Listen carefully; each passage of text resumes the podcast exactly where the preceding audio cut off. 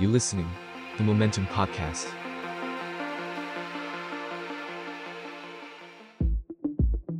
Beholder Podcast มองอดีตเพื่อเข้าใจปัจจุบัน สวัสดีครับ สวัสดีครับ กลับมาพบกับ Beholder Podcast อีกครั้งหนึ่งนะครับ อืม วันนี้ก็มาในสถานการณ์การเมืองที่ก็ยังยังรุ่มๆดอนอืมๆเพราะไม่ว่า จะยังไงก็รอวันศุกร์นี้ ใกล้แล้วจะรู้แล้วนะครับ เออนะฮะแล้วก็แต่ว่าสุดท้าย ผมว่ามันก็ The Show Must Go On เนาะไม่ว่าจะเป็นยังไง แล้วก็เอ่อผมว่าคนไทยก็เริ่มชินกับการที่ไม่มีพลเอกประยุทธ์จันทร์โอชาเป็นนายกละมคืออมถ้าเราติดตามข่าวอาทิตย์ที่แล้วเนี่ยอืมแทบจะไม่มีข่าวพลเอกประยุทธ์เลย ใช่ใช่ไหมฮะก็กระแสต่างๆ มันก็ไม่ไม่ได้มีความเรียกร้องอ่าหรือหรือฝั่งที่สนับสนุนก็ไม่ได้ส่งเสียงอะไรมาก ก็แปลว่าไม่ได้มีความสำคัญอะไรกับประเทศนี้แล้ว เออ หรือไม่มีตั้งนานแล้วก็ไม่รู้เนาะครับอะโอเคเออแต่ว่าในเดือนนี้ครับในสัปดาห์ที่ผ่านๆมาเนี่ยมีเรื่องที่ถูกเอามาพูดถึงเยอะแหละใช่ก็คือเรื่องการรัฐประหาร 19 กันยาอ่าเพราะว่ามันก็เวียนมาบรรจบครับครบปีนี้16ปีปีแล้วคเร็รัวบมาก16ปีเรื่อง 19 กันยาเราคุยกันบ่อยๆละครับแล้วก็ผมว่ามันก็ไม่ไม่ได้มีอะไรที่เออใหม่ที่เรายังละไม่พูดถึงแล้วเนาะอืมมันมันมันก็เป็นเรื่องเดิมแล้วก็ เออ มันเหลือแต่เรื่องที่พูดไม่ได้ไงเอออย่างที่พลเอกสนเพราะธิว่าบอกอาจจะต้องรอไปตายอีกตายระก็ยะหนึ่งถึงเท่าตายก็พูดใช่ไม่ไหมได้เออก็ใช่รัฐประหาร19กันยาเป็นจุดเริ่มต้นของหลาย ๆ อย่างอย่างที่เรารู้ครับแล้วก็เป็นครับจุดจุดสิ้นสุดของคุณทักษิณครับโอ้คุณทักษิณวันนั้นก็มาแบบโพสต์มระบายเยอะแยะมากมายใช่ก็ใช่ก็เป็นประจำทุกปีอะเนาะอย่างใช่ที่เราเห็น แต่ว่าจริง ๆ แล้วในในสัปดาห์เนี้ยครับมันครัมีบอีกวันหนึ่งที่เกิดขึ้นหลังจาก 19 กันยาไม่นานแค่ 9 วันอืมคือ 28 กันยา49 เนี่ยครับมันเป็นวันที่เอ่อ ประเทศไทยเปิดใช้สนามบินแห่งใหม่อืมคือสุวรรณภูมิครับเป็นวันแรกครับเออพอผมรู้ผมก็ตกใจเหมือนกันอ้าวสุวรรณภูมิเปิดหลังจากการรัฐประหารแป๊บเดียวเอง ใช่ใช่ใช่แล้วก็ถ้าเราจำกันได้คือสุวรรณภูมิเนี่ยเหมือนก็ไม่ได้มีการเปิดอย่างเป็นทางการ ใช่ใช่ไม่ได้มีพิธีเปิดอย่างเป็นทางการไม่มีพิธีเพราะว่าส่วนหนึ่งก็คือมันเป็นผลมาจากการรัฐประหารอืมเอ่อทุกอย่างก็คือแบบเปิดแบบเงียบอืมๆเริ่มใช้อย่างเงียบอืมๆจนถึงทุกวันนี้ 16 ปีผ่านไป ใช่ครับเออแต่ว่าถ้าย้อนไปได้ถ้าใครทัน ย้อนไปในวันที่สุวรรณภูมิเปิดเออมันก็เป็นเสียงสองฝั่งเนาะอืมฝั่งหนึ่งเนี่ยก็ต้องบอกว่าเป็นเสียงที่แบบภาคภูมิใจแหละครับว่าเฮ้ยประเทศไทยมีสนามบินแห่งใหม่ที่มีความทันสมัยครับ สวยงามนะตอนนั้นสวยงามครับ แล้วก็อะใหญ่มากใช่ครับ อืมผมจำได้ผมไปวันที่สุวรรณภูมิเปิดอืมน่าจะประมาณสองวันสามวันครับแรกๆคนแห่กันไปเออเพราะว่าตอนนั้นประโคมข่าวกันมากว่าอืมอืมเออเป็นอาคารสนามบินตอนนั้นน่าจะใหญ่ที่สุดในโลกเอเนาะอแล้วก็เป็นพื้ที่ใช้สอยเป็นยอะเป็นอาคาร เป็นเหมือนกับอาคารเป็นตึกที่ใหญ่ที่สุดในประเทศไทยอือะมอืมหลังเดียวแล้มีทุกอย่างใช่ แล้วก็เขาบอกว่าตอนนั้นไปก็คนบ่นเรื่องห้องน้ำกับบ่นเรื่องที่จอดรถเออมันไม่พอ เพราะว่ามันเป็นที่สนามบินเนาะมันไม่ได้รองรับคนไปเที่ยวใช่ใช่แล้วปรากฏว่าคนก็แห่กันไปเที่ยวเออผมก็จำได้ว่าผมก็บินเออไปใช้บริการช่วงแรก ๆ เหมือนกันพอดีช่วงนั้นกำลังจะไปเชียงใหม่อ่าไปเราเราไปเรียนเชียงใหม่แล้วก็ได้ใช้สนามบินสุวรรณภูมิตื่นเต้นมากใช่มันมีแบบเทคโนโลยีใหม่ๆเยอะมากอะครับใช่มีเครื่องมีมีเหมือน เอ่อ kiosk ให้แบบ search ข้อมูลให้แบบเล่นอินเทอร์เน็ตได้อะไรเงี้ยโอ้ตื่นเต้นมากฮะแต่ขณะเดียวกันครับในในช่วงเวลานั้นเองอะมันก็มีกลุ่มคนที่แอนตี้ใช่เพราะว่ามองว่าสนามบินเนี้ยเป็นสนามบินแบบแห่งความแบบเอ่ออัปยศมากอ่าคือ คือมันมีการคอร์รัปชันที่เกิดขึ้นมาอย่างต่อเนื่องครับโดยเฉพาะในช่วงท้าย คืออมพูดง่ายๆคือช่วง 5 ปีสุดท้ายที่ที่สนามบินเป็นรูปเป็นร่างในสมัยคุณทักษิณเนี่ยอ่าแล้วตอนนั้นกระแสต่อต้านคุณทักษิณที่นำมาสู่การรัฐประหารรัฐประหารเนี่ยมันรุนแรงฮะเป็นหนึ่งในข้ออ้างใช่ของคณะรัฐประหารด้วยเรื่องครับคอร์รัปชันสุวรรณภูมิ ใช่ ก็บอกว่าจะเป็น หลุมฝังศพของระบอบทักษิณเอออ่าเดี๋ยววันนี้เรามาเล่าให้เล่าให้ฟังว่าครับสนามบินสุวรรณภูมิ หรือว่าชื่อที่คนรุ่นก่อนหน้าเออเรารู้จักกันเนี่ยหนองงูเห่า สนามบินหนองงูเห่าเนี่ยที่มาประวัติความใช่เป็นมาเป็นมายังไงทำไมถึงเป็นสนามบินที่สร้างนานที่สุดในโลกใช่น้องๆ คนรุ่นใหม่อาจจะไม่รู้ คือเราไม่ได้ย้อนไปแค่ 16 ปีครับหรือไม่ได้ย้อนไปแค่ 20 ปีที่คุณทักษิณบอกว่าต้องสร้างให้เสร็จอ่าแต่เราจะย้อนไปถึง 62ปีที่แล้ว ที่นานมากโครงการนี้เริ่มต้นขึ้นครับ ใช่ครับ ก็รุ่นรุ่นพ่อรุ่นแม่เรานะครับโอ้นานหมากรือว่าจริงๆถ้าน้องๆคนรุ่นใหม่ฟังจะเป็นรุ่นรุ่คุนณปู่คุณย่าแล้วล่ะเออครับ ก็สนามบินสุวรรณภูมิ สนามบินหนองงูเห่าเนี่ยเอ่อชื่อดั้งเดิมมันเนี่ยอืมก็คืออยู่ในตำบลหนองงูเห่าเนี่ยเนาะจังหวัดอืสอฮึมุทรปราการเนี่ย แผนจริงๆเนี่ยเริ่มตั้งแต่ปี 2503 ครับ ซึ่งตอก็นนั้นยุคยุคจอมพลสฤษดิ์เนอะจอมพลสฤษดิ์ครับใช่ครับ ก็ มีการตั้งบริษัทที่ปรึกษาที่บริษัท Richfield นะฮะอืมของของสหรัฐนะครับ มาศึกษาว่าจะทำสนามบินแห่งใหม่ครับเพราะตอนนั้นเนี่ยณเวลานั้นนะสนามบินดอนเมืองเริ่มเก่าแล้วณเวลานั้นเก่าแล้วอะใช่คิดดูใช่เออแล้วสนามบินดอนเมืองน่าจะประมาณเกือบเพิ่งเกิดเพิ่งครบร้อยปีก็ไม่นานนะฮะใช่ตก็อนนั้นก็สมัยใกรัชกาล้ลที่หกๆสามสิบกว่าปีแล้วอืมอืมอืมแล้วก็สนามบินดอนเมืองถ้าเราดูทำเลเนี่ยครับก็จะเห็นได้ว่ามันแชร์รันเวย์กับ กองทัพอากาศใช่อ่าแล้วก็ถ้าจะขยายไปอีกฝั่งหนึ่งอืมก็ตอนนั้นก็มีถนนวิภาวดีเพิ่งตัดใหม่อืมเอ่อตอนนี้ไม่ยังชื่อไม่วิได้ภาวชื่อดีนี้อ่าใช่เป็นถนนซูเปอร์ไฮเวย์หรือเป็นถนนอะไรครัทุบกอย่างนี่แหละ ก็ฉะนั้นมันก็จะมีข้อจำกัดในการอืมที่จะมีสนามบินที่จะขยายสนามบินออกไปเออเนอะก็คือมีถนนใหญ่ขนาบข้างอืมสนามบินเลย ตอนนั้นก็มีสองโจทย์ว่า เอ๊ะ แล้วถ้าจะมีสนามบินแห่งที่สองในอืมกทมอืมจะตั้งที่ไหนอืม ก็เป็นสก็ถานมีที่ปรึกษาก็ทำงานก็มีช้อยหนึ่งคือหนองงูเห่าเนาะครับที่ที่ที่ส่วนเป็นสนามบินเอ่สุอวรรณภูมิสมุทรปราการอืมปัจจุบันเนี่ยอีกที่หนึ่งคือสนามบินคือที่กำแพงแสนกำแพงแสนนครปฐมใช่ซึ่คงรับตอนนี้กำแพงแสนก็เป็นสนามบินทหารอยู่อืนะมแต่ตอนนั้นเนี่ยสุดท้ายแล้วก็เลือกสุวรรณภูมิอืมทำเลเพราะว่าทำเลใกล้กว่า อ่าใกล้กรุงเทพใช่ใกล้กรุงเทพมันห่างไปประมาณ17กิโลแค่ครันั้นบเองผมแล้วก็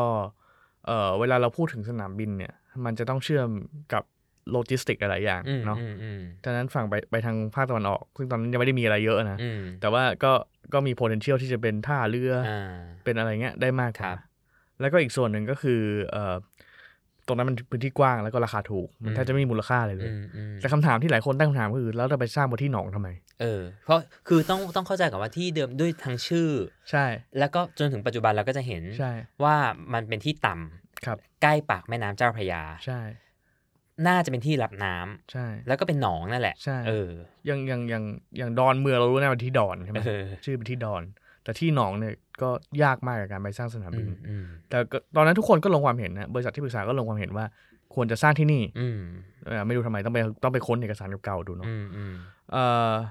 ก็เลยปี2504ก็เลยบอกว่าที่หนองงูเห่าเนี่ย เหมาะสมที่สุดอืม ตอนนั้นเนี่ยก็พื้นที่กว้างใหญ่มากก็เริ่มเวนคืนที่ที่เนี่ยบางชาหลงครับราชาเทวะหนองปลืออืมแล้วก็จนได้พื้นที่แน่นอนแล้วเนี่ย จากนั้นก็ 2,506 ถึง 2,516 เนี่ยก็ใช้เวลาหลังจากนั้นเนี่ยตอนนั้นเป็นยุคจอมจอมพลถนอมเนาะจอมพลสฤษดิ์เสียชีวิตแล้วสองพันห้าร้อยห้าใช่ แล้วก็ก็ ตอนนั้นเริ่มแรกเลยก็เริ่มมีข่าวคอร์รัปชันอืมนี่คือเราเราพูดมาปุ๊บสิบปีแล้วนะใช่ไม่ได้ทำอะไรเลยก็คือใช่ไม่ได้ทำอะไรเลยซื้ไปเรื่อยๆเว้นคืนซื้อไปที่ไปเรื่เรื่ออยยๆๆวางแผนไปเรื่อยอ่าๆศึกษาไปเรื่อยครับๆประเทศไทยชอบมากการศึกษาแล้วก็ช้าอืมอืมเอ่อความไม่ชอบมาพากลแรกเกิดขึ้นเมื่อปี 2014ครับเนาะจอมพลถนอมกิติขจรเนี่ยนำบริษัทชื่อ Northrop American อืมเข้ามาเจราจากับคณะ ปฏิวัติตอนนั้น 2014เนี่ยจอมพลถนอมปฏิวัติตัวเองเนาะอืมเพราะว่ารู้สึกไม่พอใจกับรัฐบาลที่เลือกตั้งในปี 2012อ่าก็เอาบริษัทเนี้ยเข้ามา ก็ครับบริษัทเนี้ยก็รับผิดชอบที่จะสร้างทั้งรันเวย์ให้อืมสร้างอาคารผู้โดยสารให้อืมแต่ว่ามีข้อแม้ก็คือ จะต้องเป็นสัมปทานอีก20ปีก็คือก็คือบริษัทนี้ต้องบริหารบริด้วยหารต่ออ่าใช่ ก็ให้ก็รวมให้ค่าตอบแทนรัฐเนี่ยรวมแล้วเนี่ยประมาณพันล้านบาทเนาะ คือพันล้านน่ะยุคนี้น้อยมาก แต่ใช่ยุคนั้นก็ถือว่าน้อยสำหรับ ก็อาจจะน้อยสำหรับสนามบินและบริหาร 20 ปีใช่ถูกปะใช่ใช่บริก็หารก็20ปีก็ต้องน้อยมากเหมือนกันนะก็เลยกลายเป็นหนึ่งในข้อที่หลังจากมีการล้มสามเขาเรียกอะไรสามทรราชได้เนี่ยอ่าก็คือจอมพลถนอมกิติขจร จอมพลประภาสเจ้าเสถียรครับแล้วก็พันเอกนรงค์กิติขจรเนี่ยอืมก็มีการบอกว่าเอ่อโครงการเนี้ยเป็นโครงการคอร์รัปชันครั้งใหญ่อืมอืมฉะนั้นจะต้องรื้อทิ้งอืมก็เลยรื้อทิ้ง แล้วก็นอร์ทรอปอเมริกันในเรื่องแผนอะไรทั้งหมดก็โละไปอ่าทีนี้มันก็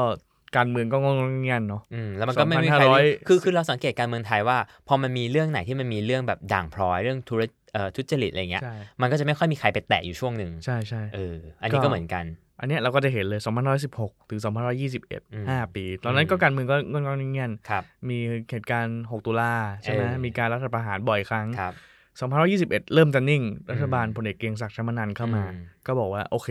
งั้นศึกษากันใหม่ว่าครับน้องงูเห่ายังจะเป็นอยู่ไหมเพราะคนก็จะตั้งคำถามแบบเรานี่แหละว่าอืมเฮ้ยมันไม่มีทางที่อื่นที่ดีกว่าน้องน้องเอองูเห่าแล้วเหรอเออมันไม่มีทางอื่นในการที่จะทำแล้วเหรอทำไมสนามทำไมบินหนึ่งมันถึง เออทำไมมันถึงต้องไปเออที่นั่นอย่างเดียว ปรากฏว่าจ้างบริษัทมาศึกษาอีก ก็บอกว่าควรจะเป็นที่เดิมอีกเอออาจจะแปลกเป็นดีเรื่องฮวงจุ้ยก็ได้นะใช่ที่ปรึกษานั้นเขาอาจจะดูใช่ดูดูดูฮวงจุ้ยได้เออคนที่ค้านน่าสนใจว่า ที่มีอำนาจมีคนเดียวคือคุณสมัครสุนทรเวชอืมคุณสมัครเนี่ยก็ในแง่หนึ่งแกเป็นคนเจ้าโปรเจกต์เนาะเออแล้วก็แกเป็นรัฐมนตรีคมนาคมในยุคพลเอกเปรมครับปีอืม2527อืมก็คุณสมัครบอกว่า เฮ้ย ถ้ามันมีปัญหานัก แล้วก็เขาไม่เห็นด้วยการสร้างบนที่หนองเนี่ย ก็ไปขยายดอนเมืองดีกว่าอืมตอนนั้นเนี่ย ดอนเมืองฝั่ง ถ้าเราหันหน้าไปทางลังสิตเนี่ยดอนเมืองอืมฝั่งถ้าเราหันหน้าจากในเมืองไปทางลังสิตเนี่ยอืมดอนเมืองฝั่งดอนเมืองจะกินพื้นที่ฝั่งขวาเนาะอ่าใช่ ทีเนี้ยฝั่งซ้ายเขาก็ที่บอกเป็นว่าเอ่อสสถานีรถไฟดอนเมืองอ่าตอนนั้นเป็นเป็นไอ้คลังน้ำมันอืมใช่ใช่ไหมใช่ไหมถ้าเราสมัยก่อนเรานั่งรถผ่านไปทางลังสิตก็จะเห็นอืมไอ้คลังน้ำมันอยู่เนี่ยซ้ายมือครับเขาบอกว่างั้นย้ายคลังน้ำมันออกอืมแล้วก็เอ่อฝั่งสงประพาถนนอืมสงประพาฝั่งวัดดอนเมืองเนี่ยครับเราขยายไปได้ไหมอืม ขยายขยายสนามบินอีกฝั่งหนึ่งขยายอ่าเทอร์มินอลอ่าเพิ่ม อย่างน้อยก็เด็กสองสามเทอร์มินอลก็เหมือนกับเป็นสนามบินที่มีเอ่อถนนถนนวิภาวดีผ่ผ่ากกลาลางงใช่อืมแล้วก็มีรันเวย์เพิ่มอืมซึ่งจริง ๆ มันก็มีมีที่ทำในต่างประเทศแหละ สนามบินชาร์ลส์โกก็ทอ่าำที่ที่ฝรั่งเศฝรั่งเศสสสนามบินแฟรงก์เฟิร์ตก็ทอืมำแล้วก็ในสหรัฐหลายประหลายแห่งอะครับก็ทำแบบเนี้ยใช้วิธีแบบหเนี้รืยอก็หคืรือสนามบินยุคใหม่ๆที่เขาขยายเทอร์มินอลเพิ่มอะใช่ใช่ก็ขยายทำหมดเออก็ก็จะเป็นสถานีก็นั่นก็ไอเดียคุณสมัคร แต่ว่าคุณสมัครก็อยู่ได้แป๊บเดียวแล้วก็แล้วก็เอ่อ ยุบสภาไปอืมทีนี้ก็กว้างเว้นอีกนานเลยครัว่าบเอ้ยจะทำยังไงดีกับสกับสนามบินหนองงูเห่าอืมประเทศไทยก็เริ่มมีนักท่องเที่ยวเพิ่มขึ้นเรื่อยครับรัฐบาลพลเอกเปรมพลมีเปรมอืมๆรณรงค์เรื่องท่องเที่ยวไทใช่ยเริ่มเริ่มมีบทบาททททในยุคนั้นใช่ใช่เออก็เริ่มมีบทบาทอสทเนาะเมื่อก่อนเป็นใช่เป็นองค์การส่งเสริมการท่องเที่ยว แต่ว่าพอมันเป็นทหารน่ะครับพอเป็นทหารอีกแง่หนึ่งที่เราต้องต้องดูก็คือทหารอากาศเนี่ย มักจะมีบทบาทในการท่าอากาศยานแห่งประเทศไทยเสมใช่อจนถึงปัจจุบันอืม ปัจจุบันถือว่าน้อยนะ ถ้าเราถ้าเราย้อนกลับไปดูเนี่ย นับตั้งแต่ปี 2522 เป็นต้นมาเนี่ย ผู้ว่าการท่าอากาศยานแห่งประเทศไทยเนี่ย ประมาณ 7 คนแรกเนี่ยอืมมาจากทหารอากาศอืมแล้วก็6คนติดต่อกันเนี่ย โอ้โหพลอากาศเอกหมดเลยอืมให้พ้นเพราะฉะนั้นเนี่ยทหารอากาศก็เลยกลัวมาก ๆ ว่าครับถ้าจะไปสร้างสนามบินแห่งใหม่เนี่ย ที่ไม่ใช่พื้นที่กองทัพ ที่ไม่ใช่พื้นที่ดอนเมืองเนี่ยอืมไอ้ตำแหน่งผู้ว่าการท่าอากาศยานแห่งประเทศไทยเนี่ย จะไม่ใช่ทหารอากาศอีกแล้วเออเออจะกลายเป็นเอกชน จะกลายเป็นอืมนักการเมืองอืมจะกลายเป็นอะไรแทน สุดท้ายเนี่ยกว่าจะได้สร้างจริงเนี่ยก็รอรัฐบาลคุณอนันต์ปัญญาชุนครับ หลังจากการโอ้รัฐประหารรสชสองห้าสามสี่เออที่จะอนุมัติ ปรากฏอนุมัติได้ไม่นานอ้าวเกิดเหตุพฤษภาธมินอีกแล้วอืมอืมเออรัฐบาลคุณอนันต์พ้นไปก่อนเกิดเหตุพฤษภาธมินอีกอืมก็ว่างอีกยาวเออจนคุณชวนมามาจนเลือกตั้งประชาเอ่อประชาธิปัตย์อ่าคุณชวนประชาธิปัตย์เป็นนายก ใช่ ก็ค่อยๆ อนุมัติงบประมาณกันไปแสนสองหมื่นอืมล้านอืมก็ต้องเบรกคืนที่เพิ่มอีกแล้อืวมเพราะว่าที่เดิมก็เออไม่รู้มีคนย้ายเข้ามาอีกมีอะไรอีก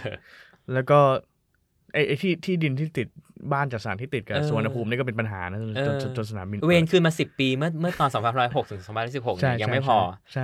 2,536 เรากลับมาเวรคืนกันอีกรอบใช่หนึงใช่นะใช่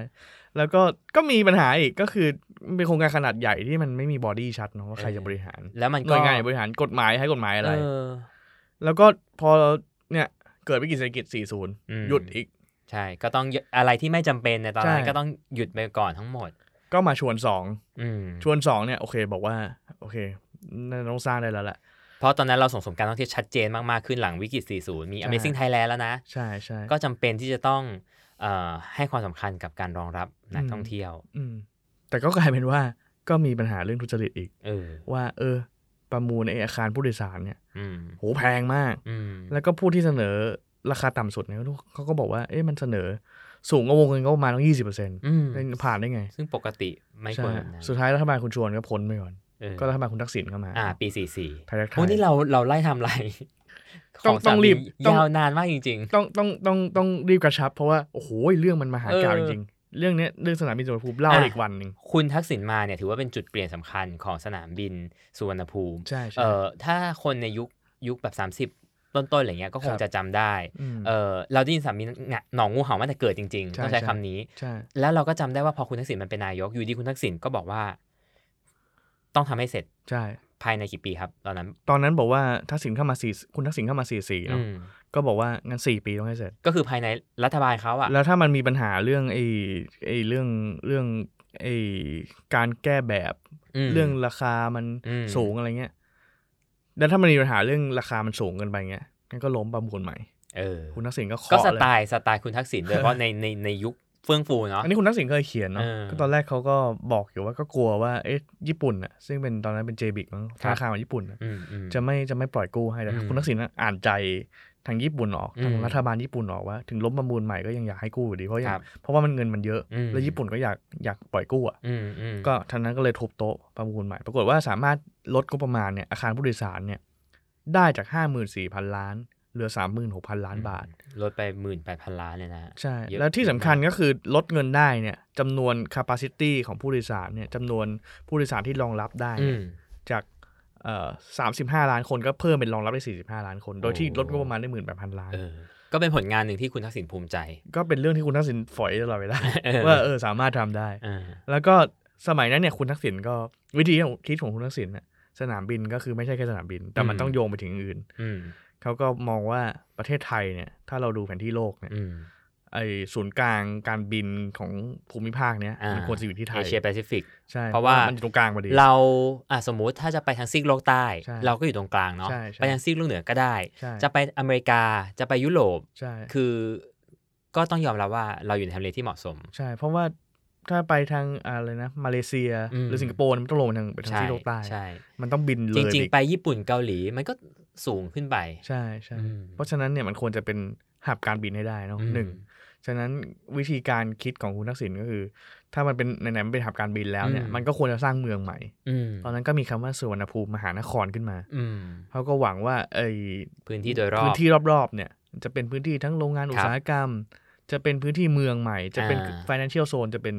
มีทุกเขอตย่างเศรษฐกิจพิเศษอะเออจริง ๆ เราเห็นร่องรอยในปัจจุบันเหลืออยู่ คืออืมคือถ้าเราไปสวนภูมิเนาะรอบรอบรอบอืมอาคารต่างๆ ที่ใช่ที่ที่ปัจจุบันเป็นอาคารของสำนักงานการบินบ้าง เป็นอาคารปฏิบัติการอะไรหลาย ๆ อย่าง เป็นสนามจักรยานเออจริง ๆ มันถูกสร้างมาเพื่อรองรับพวกนี้ใช่แหละใช่ใช่เออซึ่งก็เดี๋ยวเราจะพูดไปว่ารวมรวมถึงถนนด้วยเอคืออคือคือถ้าเรา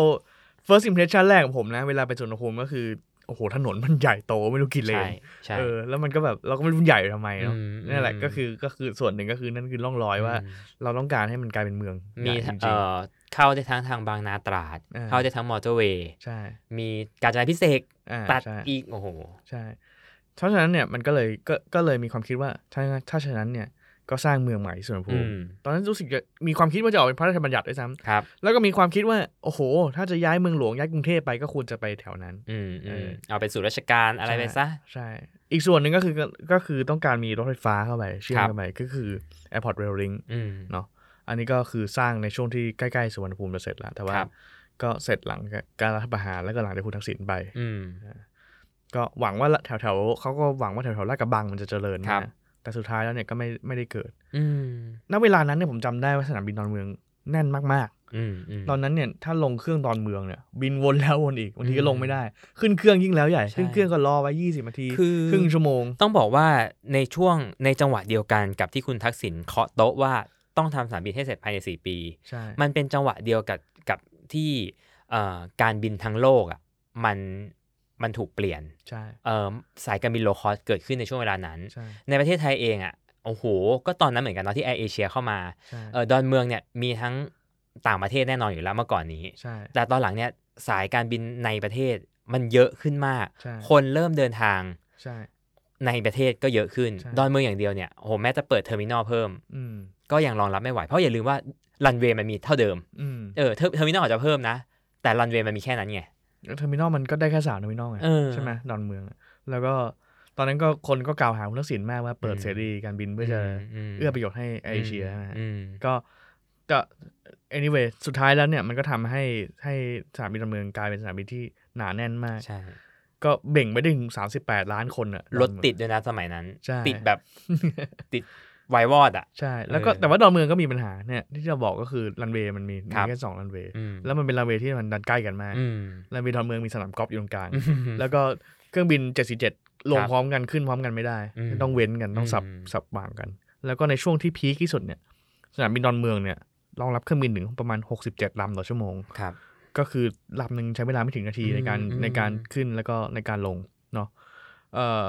แล้วก็มันสร้างปัญหาในเชิงเศรษฐกิจ เมื่อ 747 มันลงพร้อมกันขึ้นลงพร้อมกันไม่ได้เนี่ย เวลา 747 จะไปโกราวเนี่ยอืมเอ่อรอบหนึ่ง15ถึง20นาทีเนี่ยมันผ่านน้ำมันไปประมาณ1 0 0 0 0แบาทเออณเวลานั้นเนาะซึ่งมันก็ทำให้สายการบินต่างชาติบางทีเขาก็ต้องหายต้องตัดสินใจว่า เอ้ยเออ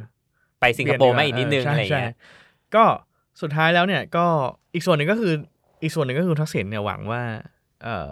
จะให้ไทยเนี่ยแข่งกับสนามบินสองสนามบินสำคัญ ก็คือสนามบินกัวลาลัมเปอร์อืม ตอนนั้นไทยแข่งกับมาเลเยอะมากเนาะอืมแล้วก็สองก็คือแข่งกับสนามบินชางฮีอืมซึ่งชางเกิดฮีก็ขึ้นยังใกยัล้งๆกันยังไม่ได้ยังไม่ได้อู้ฟู่เหมือนทุกวันนี้ ใช่ซัมชาคิวเพิ่งเปิดเหมือนกัน ใช่ แต่แต่ชางฮีก็ก็อันดับโลกก็ดีละอืมใช่ ทีเนี้ย ก็คุณทักษิณก็เลยหวังมากว่าครับสนามบินสุวรรณภูมิเนี่ยมันจะสามารถเปิดได้ทันเวลา ตอนแรกเขาหวังว่าจะเปิด 48เนอะอืมอืมสี่ปีที่เขานับไว้ใช่ว่าก็ทันก็เร่งเร่งตลอดทักษิณจะไปสุวรรณภูมิบ่อยมากอืมแล้วก็ภาพที่คุ้นมาก ๆ ก็คือภาพที่คุณทักษิณไปกางเต็นท์นอนอืมทอดไข่เจียว ก็เป็นแล้วก็สไตล์คุณทักษิณเอ่อมากๆในในการ PR ใช่ แล้วก็มีผ้าขาวม้าพาดไปอาบน้ำอะไรเงี้ยเออแล้วนักข่าวก็รอถ่ายเออแล้วก็อีกภาพหนึ่งที่จำได้ก็คือ 29 กันยา48เนี่ยสักครับประมาณประมาณ ต้นต้นปี48รู้แล้วว่าไม่ทันอืแน่มอืมๆก็คุณทักษิณก็ถ้างั้นก็อาศัยเลิกเดิมก่อน 29 กันยา48 ซึ่งปิเดิมให้ที่จะเปิดวันนี้ ใช่ ก็เลยมีไฟล์บินพิเศษการบินไทยเนาะตอนนั้นเป็นลายใหม่แล้วอืม แล้วก็บินจากดอนเมืองไปลงอืที่มสุวรรณภูมิอืมเออเพื่อที่จะบอกเอองั้นถือเลิกว่าเปิดเวลาวันเวลาอ่เดิมได้มีการมีเครื่องบินลำแรกมาแตะละใช่รันเวแล้วย์ก็คุณทักษิณก็ไปกับคุณบรรหารเออแล้วก็มีการพาสื่อไปชมเออพาแบบสื่อนั่งเครื่องไปด้วยอืมใช่แล้วก็ไปชมว่าเป็นยังไงอะไรเงี้ยแล้วก็เขายืนยันว่าพร้อมแน่ครับๆก็เป็นการสะท้อนให้เห็นว่าคุณทักษิณให้ความสำคัญกับกับสุวรรณภูมิอืนะมอืมนั่นแหละ แล้วก็สุดท้ายก็คือได้เปิดจริง ๆ เนี่ยก็คือในวันที่ 28 กันยากำหนดเปิดใช่กำหนดเนี่ยถูก ถูกวางไว้ก่อนแล้วด้วย ใช่ใช่แต่ก็อย่างที่บอกครับว่าการรัฐประหาร 19 กันยามาเกิดขึ้น ก่อนที่คุณทักษิณจะได้มีโอกาสไปเปิดสนามบินสุวรรณภูมิจริงใช่ใช่ๆและก่อนที่ใครๆจะได้ไปเปิดเลยอืมก็เลยกลายเป็นสนามบินที่ไม่มีการเปิดมาจนถึงวันนี้ ก็น่าสนใจมากเพราะว่าถ้าย้อนกลับไปเอ่อในช่วงปีสุดท้ายของทักษิณเนี่ยอืม48ถึง2549เนี่ย ก็จะมีการพูดถึงการทุจริตในสนามบินสุวรรณภูมิเกิดขึ้นหลายเรื่องเยอะมาก ซึ่งมันเป็นพาราเรลกับการความความพยายามที่จะปั้นสุวรรณภูมิให้เป็นอ่าเป็นหน้าตาของประเทศเนาะครับก็มีเรื่องตั้งแต่รันเวย์ล้าวอืใช่ไหมอืมีภาพจำได้เลย ลงในหนังสือพิมพ์บางกอกโพสต์คุณครับคุณแป๊บซี่อะเสริมสุขกสิทธิประดิษฐ์เอออ่าทำข่าวเรื่องนี้ว่ารันเวย์ล้าวเออยังไม่ทันได้ใช้เลยังยไม่ได้ใช้ล้าวแล้ว corruption บอกแน่ๆทุจริตรันเวย์แน่อืมๆจนบางกอกโพสต์ไล่คุณเสริมสุขออกเนอะเออมีเรื่องเครื่องไอ้ตรวจระเบิด CTX อ่าอันนี้เรื่องดังมากครั CTX บเก้าพัน CTX เรื่องก็คือไอ้มันมีบริษัทที่ผลิตเครื่องเนี้ยอืมชื่อ Invision ที่สหรัฐเนี่ย ก็เอ่อ GE มาซื้อ GE คือ General Electric มาซื้อครับแล้วก็ปรากฏว่ามันมีรายงานว่า GE ไปพบว่ามีความพยายามในการติดสินบนให้กับเจ้าหน้าที่ไทยอืมอืมเออกี่บาทไม่รู้อืมแต่ว่าก็มีตัวละครว่าครับมีความพยายามในการติดสินบน แล้วก็อืมพยายามโยงไปถึงคุณสุริยะจึงรุ่งเรืองกิจซึ่งอืมปัจจุบันก็เป็นรัฐมนตรีอยู่ในอืมคอรมอชุดเนี้ยนะครับ แล้วก็คุณทักษิณอืมอ่าว่ามีการเรียกรับสินบนอะไรว่าไปอ่าแต่ว่าสุดท้ายในคดีนี้ก็ก็เอ่อปปชก็ตัดสินใจเอ่อยกเรื่ยองกฟ้องใช่อืมก็ก็เป็นหนึ่งในเรื่องที่โหดังมากตอนนั้นอืมว่าสถานบินนี้ทุจริตกันเออใหญ่โต มีเรื่อง duty free ด้วย อ่า มีเรื่อง duty free duty free นี่ก็มันเออ duty free นี่ก็ยังตามมาหลอกหลอนคุณชัชชาติใช่ไหมใช่ไม่นานวันนี้ใช่บอกว่าคุณชัชชาติเป็นคนที่เอ่อตอนนั้นก็เป็นแกเป็นอะไรนะกรรมการศึกษาหรืออะไรอย่างเออของจุฬาครับบอกว่ามันควรจะมีเอ่อร้าน duty free ในสนามบินอืมเหมือนกับเอ่อประเทศต่างใช่ แล้วก็ King Power ได้ไปๆเออแล้วก็ King Power ตอนแรกๆนะสุวรรณภูมิเปิด ทุกคนบอกว่าเป็นสนามบิน King Power เออตอนนี้ก็ซาลงแล้วเนาะหรอ เพราะว่าไม่รู้เหมือนกันก็อาจคนจะคนก็อาจจะบอกว่าซาแล้วเออว่าเออเพราะว่าไม่ได้รู้สึกมันอาจจะมีร้านอ่าอื่มันนมันมาเพิ่มชินแล้ว แต่แต่ยังไงก็ตามสุดท้าย King Power ก็ยังเป็นดิวตี้ฟรีแห่งเดียวในประเทศไทยอยู่ดี จนถึงปัจจุบัน แล้วก็ต้องบอกว่าสุวรรณภูมิเองก็ก็ทำให้ King Power ยิ่งใหญ่ได้ใช่จนถึงใช่ทุกวันนี้ ใช่ใช่ก็เป็นตัวบูสต์ King Power ให้จากคนธรรมดาเนี่ยกลายเป็น Top มหาเศรษฐีอืมใช่ท็อป 10 เนาะก็เอ่อวันนี้ 16 ปีสุวรรณภูมิครับ เราเห็นอะไรบ้างอืม สรุปมาง่าย ๆ ก็คือสุวรรณภูมิล้นละหนึ่งสุวรรณภูมิล้นเต็มที่แล้วอืมเดิมที่จะบอกว่าคุณทักษิณบอกไว้ว่า 45 ล้านใช่ไหมครับ ใช่ ตอนนี้45ล้าตอนนี้ล่อไป 65 ล้าน ใช่ก็ต้องบอกว่าเกินเกินคา p a ซิตี้ประมาณ 40%ในช่วงสิบกว่าปีที่ผ่านมาเรารู้ดีโดยโดยเฉพาะก่อนโควิดใช่การท่องเที่ยวทั้งโลกมันอ่าขยายตัวมากใช่โดยเฉพาะจากนักท่องเที่ยวจีนครับแล้วก็ประเทศไทยก็เป็นหนึ่งในจุดหมายของนักท่องเที่ยวทั่วโลก อันนี้เป็อืนมสิ่งที่เราเราเรารู้ดีแล้วก็ก็เป็นความภูมิใจของคนไทยใช่แต่ สนามบินสุวรรณภูมิ จนถึงวันนี้เนี่ย ไม่ได้ถูกขยายเลย นี่ยังโชคดีที่ดอนเมืองยังใช้งานอยู่นะเราเคยหยุดใช้ช่วงแรกที่เราหยุดมาใช้สุวรรณภูมิเออใช่ก็หยุดบอกว่าใช้ดอนเมืองไปแล้จะวไปด้วยสร้านะงสนามเทนนิสจะไปสร้างพิพิธภัณฑ์อะไรก็ไม่รู้เหมือนเหมือนกับเอ่อหัวลำโพงที่เออที่จะยกเลิกอะครับใช่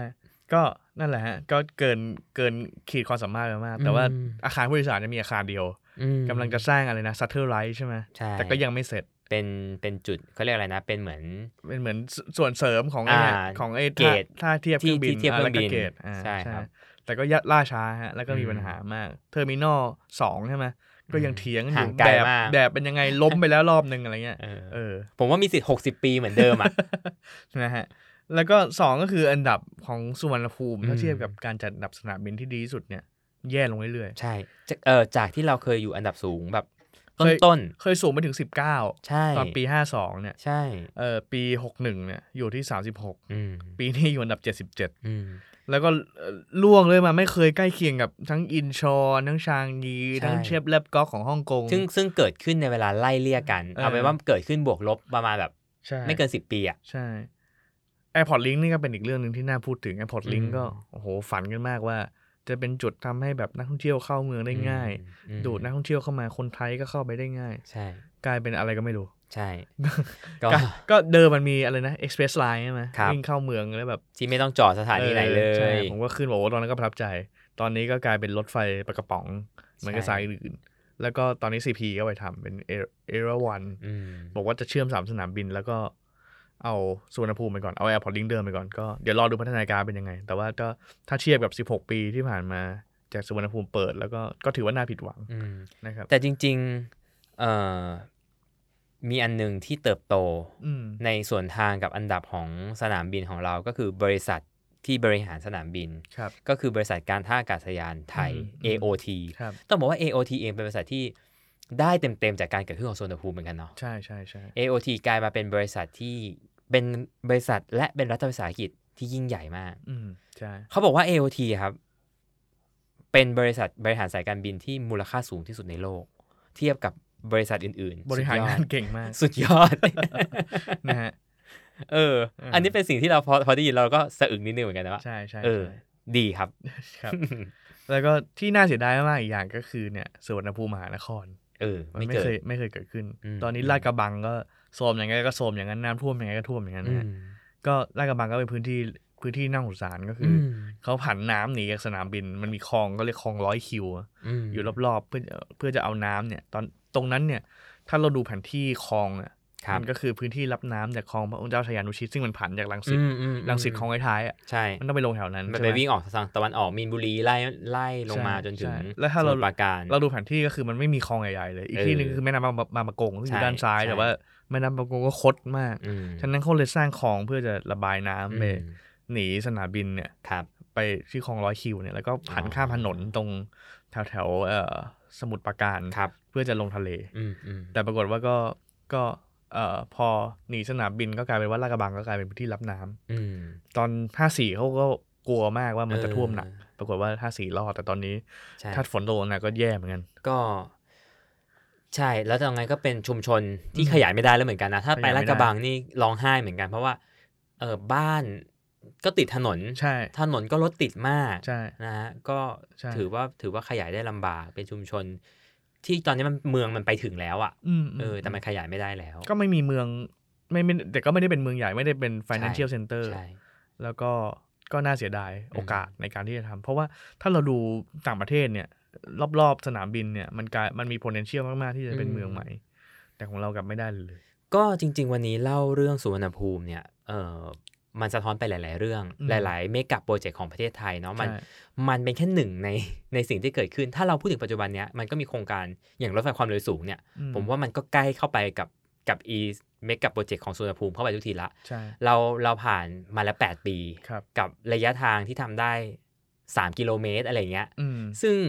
ลิบหลี่มากเหมือนกัน แล้วเราไม่รู้มันจะไปจบตรงไหน ใช่ใช่เออถึงบอกว่า มันมันมีเรื่องแบบนี้เกิดขึ้นในประเทศไทยจนจนเป็นปกติไปแล้วอะเอาจริงๆ ผมนึกไม่ออกนะว่า16ปีที่ผ่านมาเนี่ย มันมีโครงการขนาดใหญ่อะไรบ้างที่สร้างเสร็จเอออาจจะมีรัฐสภาที่เดียวที่สร้างเสร็จอืมแต่ก็ไม่ไม่มีใครได้ใช้แต่น้ำรั่วแล้วนะก็แต่ตสอนสนี้กับสวเนาะเออเออก็ก็ใช่เป็นเรื่องน่าหนักใจเหมือนกันผมที่ผมกลับมาเทียบอย่างนี้ คือถ้าเราไปดูเทียบกับชางยีเนาะอืมสิบหกปีที่ผ่านมาผมไปชางงี หลายรอบเหมือนกันนะอืมอืมอืมสามสี่รอบอะใช่เราแทบจะไม่เห็นสนามบินชางยีในแบบเดิมเลย ทุกครั้งที่เราไปเปลี่ยนหมดเออทุกครั้งสึที่เราไปมีอะไรเพิ่มขึ้นมาหมด ใช่รู้สึกมัน impress มากใช่ terminal ใหม่บ้างใช่ แล้วก็ Jewel ใช่ไหมฮะใช่ฮะ Jewel นี่ก็เป็นกลายเป็นกลายเป็นสถานที่ท่องเที่ยว ซึ่งอยู่กลางสนามบินเขาไม่ไม่ใช่เอาเอาห้างไปไว้ในสนามบินแต่คือใช่การการสร้างห้างไว้ กลางสนามบินใช่เออแล้วคือแล้วใครก็ไปเที่ยวได้ ก่อนโควิดไม่นานเนี่ยเออชางงีเพิ่งเปิด terminal สี่ใช่พร้อมกับ Jewel เนาะใช่เออในระหว่าง 2 ปีของโควิด ตอนนี้สิงคโปร์เตรียมจะเปิด terminal ห้าแล้วใช่ใช่แล้วเขาก็บอกว่า terminal ห้านี่น่าสนใจมากนะ ถ้าดูอืมแผนงานสร้างของเขาเนี่ยเขาบอกว่ามันจะเป็นแบบเออเขาเอาโควิดเป็นบทเรียนเนาะมก็คือมันจะเจอกับเจอการสัมผัสน้อยที่สุดอืมจ้างงานคนก็น้อยที่สุดอืมใช้ AI ให้ได้มากที่สุด แล้วที่สำคัญก็คือ ถ้าไม่ใช้ มันชอยย่อยได้เป็นอืมห้าทับหนึ่งห้าทับสองครับห้าทับสามอืมเออน่าสนใจเป็นวิธีคิดที่ เอออืทำไมเราคิดไม่ได้ มันมันไปกับโลกสมัยใหม่จริงอืมๆแล้วมันก็ตอบโจทย์หลาย ๆ อย่างเนาะใช่ในขณะที่เรากลับมาดูสุวรรณภูมิบ้านเราครับสองปีที่หายไปกับโควิด เราเราอาจจะเห็นแบบ ถ้าเป็นพื้นที่เอกชนทั่วไปศูนย์การค้าอะไรเงี้ยสองปีเขาก็ใช้เวลาเนี้ยในการฟื้นฟูปรับปรุงครับแล้วก็กลับมาเปิดให้มันแบบยิ่งใหญ่ แต่สุวรรณภูมิปิดไป2ปีปั๊บเปิดมาครับอืม เหมือนเดิมใช่ผมยังไม่รู้ประโยชน์ของการไปตรวจกระเป๋าหน้าเกตเลยว่า มีมีประโยชน์อะไรหรือการแต่ต่มันอแถวแต่มันทำให้ยาวยาวเออๆทั้งทั้งตอนเข้าไปข้างในส่วนใช่ที่เป็นเอ่อผู้โดยสารครับต่อแถวอ่าถ้าเดินทางต่างประเทศต่อแถวตมครับได้ข่าวว่าก็กลับมายาวอีกแล้วครับ นั่นแหละฮะก็ทั้งหมดก็คือเรื่องราวของสนามบินที่ที่มีองค์กรที่ใหญ่ที่สุดในโลกใช่ที่รวยที่สุดในโลกมีมูลค่ามากที่สุดในโลกเนี่ยบริหารนะฮะใช่แล้วก็อาจจะสะท้อนภาพบางอย่างของประเทศไทยว่าอืมเออผมผมว่าสุวรรณภูมิก็คือภาพสะท้อนอย่างหนึ่งของประเทศไทยเนาะก็คือใช่อาจจะแบบเออมันเพราะมันเริ่มต้นเมื่อ 60 ปีที่แล้วในวันใช่ที่เอ่อ พวกแผนพัฒนาเศรษฐกิจแห่งชาติพร้อมพวกันกเลยการพร้อมกันเลยเปลี่ยนแปลงใช่หลาย ๆ อย่างที่ตอนนั้นเราตั้งเป้าไว้ใช่ใช่มันเกิดขึ้นใช่แล้วก็มาถึงวันนี้มันก็เห็นสะท้อนอะไรได้ได้เยอะมากจริงสะท้อนการหยุดอยู่กับที่อะที่ใช่นี่นะครับๆเอ่อ16ปีของสุวรรณภูมิครับ ก็สะท้อนอะไรหลายอย่างของ 16 ปีหลังการรัฐประหารอ่าเอ่อปี49ด้วยแหละใช่ก็ไม่น่าเชื่อว่าเรื่องสุวรรณภูมิเนี่ยมันให้บทเรียนอะไรกับเราเยอะมากครับแล้วก็หวังว่าบทเรียนนี้จะจะช่วยให้ คนที่มีส่วนในการอืมพัฒนาประเทศในวันข้างหน้าเนี่ยอืมเอามันมาคิดเนาะแล้วเราครับเราจะได้ไปข้างหน้ากันสักทีครับ โอเคครับ ก็นี่ก็คือ Beholder Podcast สัปดาห์นี้นะครับอืมแล้วก็พบกันอีกครั้งหนึ่งในอีก 2 สัปดาห์นะครับ แล้วก็ติดตาม Beholder Podcast ในในทุกช่องทางครับทั้งทาง YouTube Spotify SoundCloud อืมเอ่อ Apple Podcast นะครับ แล้วก็ขอให้ทุกคนโชคดี สวัสดีครับ สวัสดีครับ You listening, the Momentum Podcast.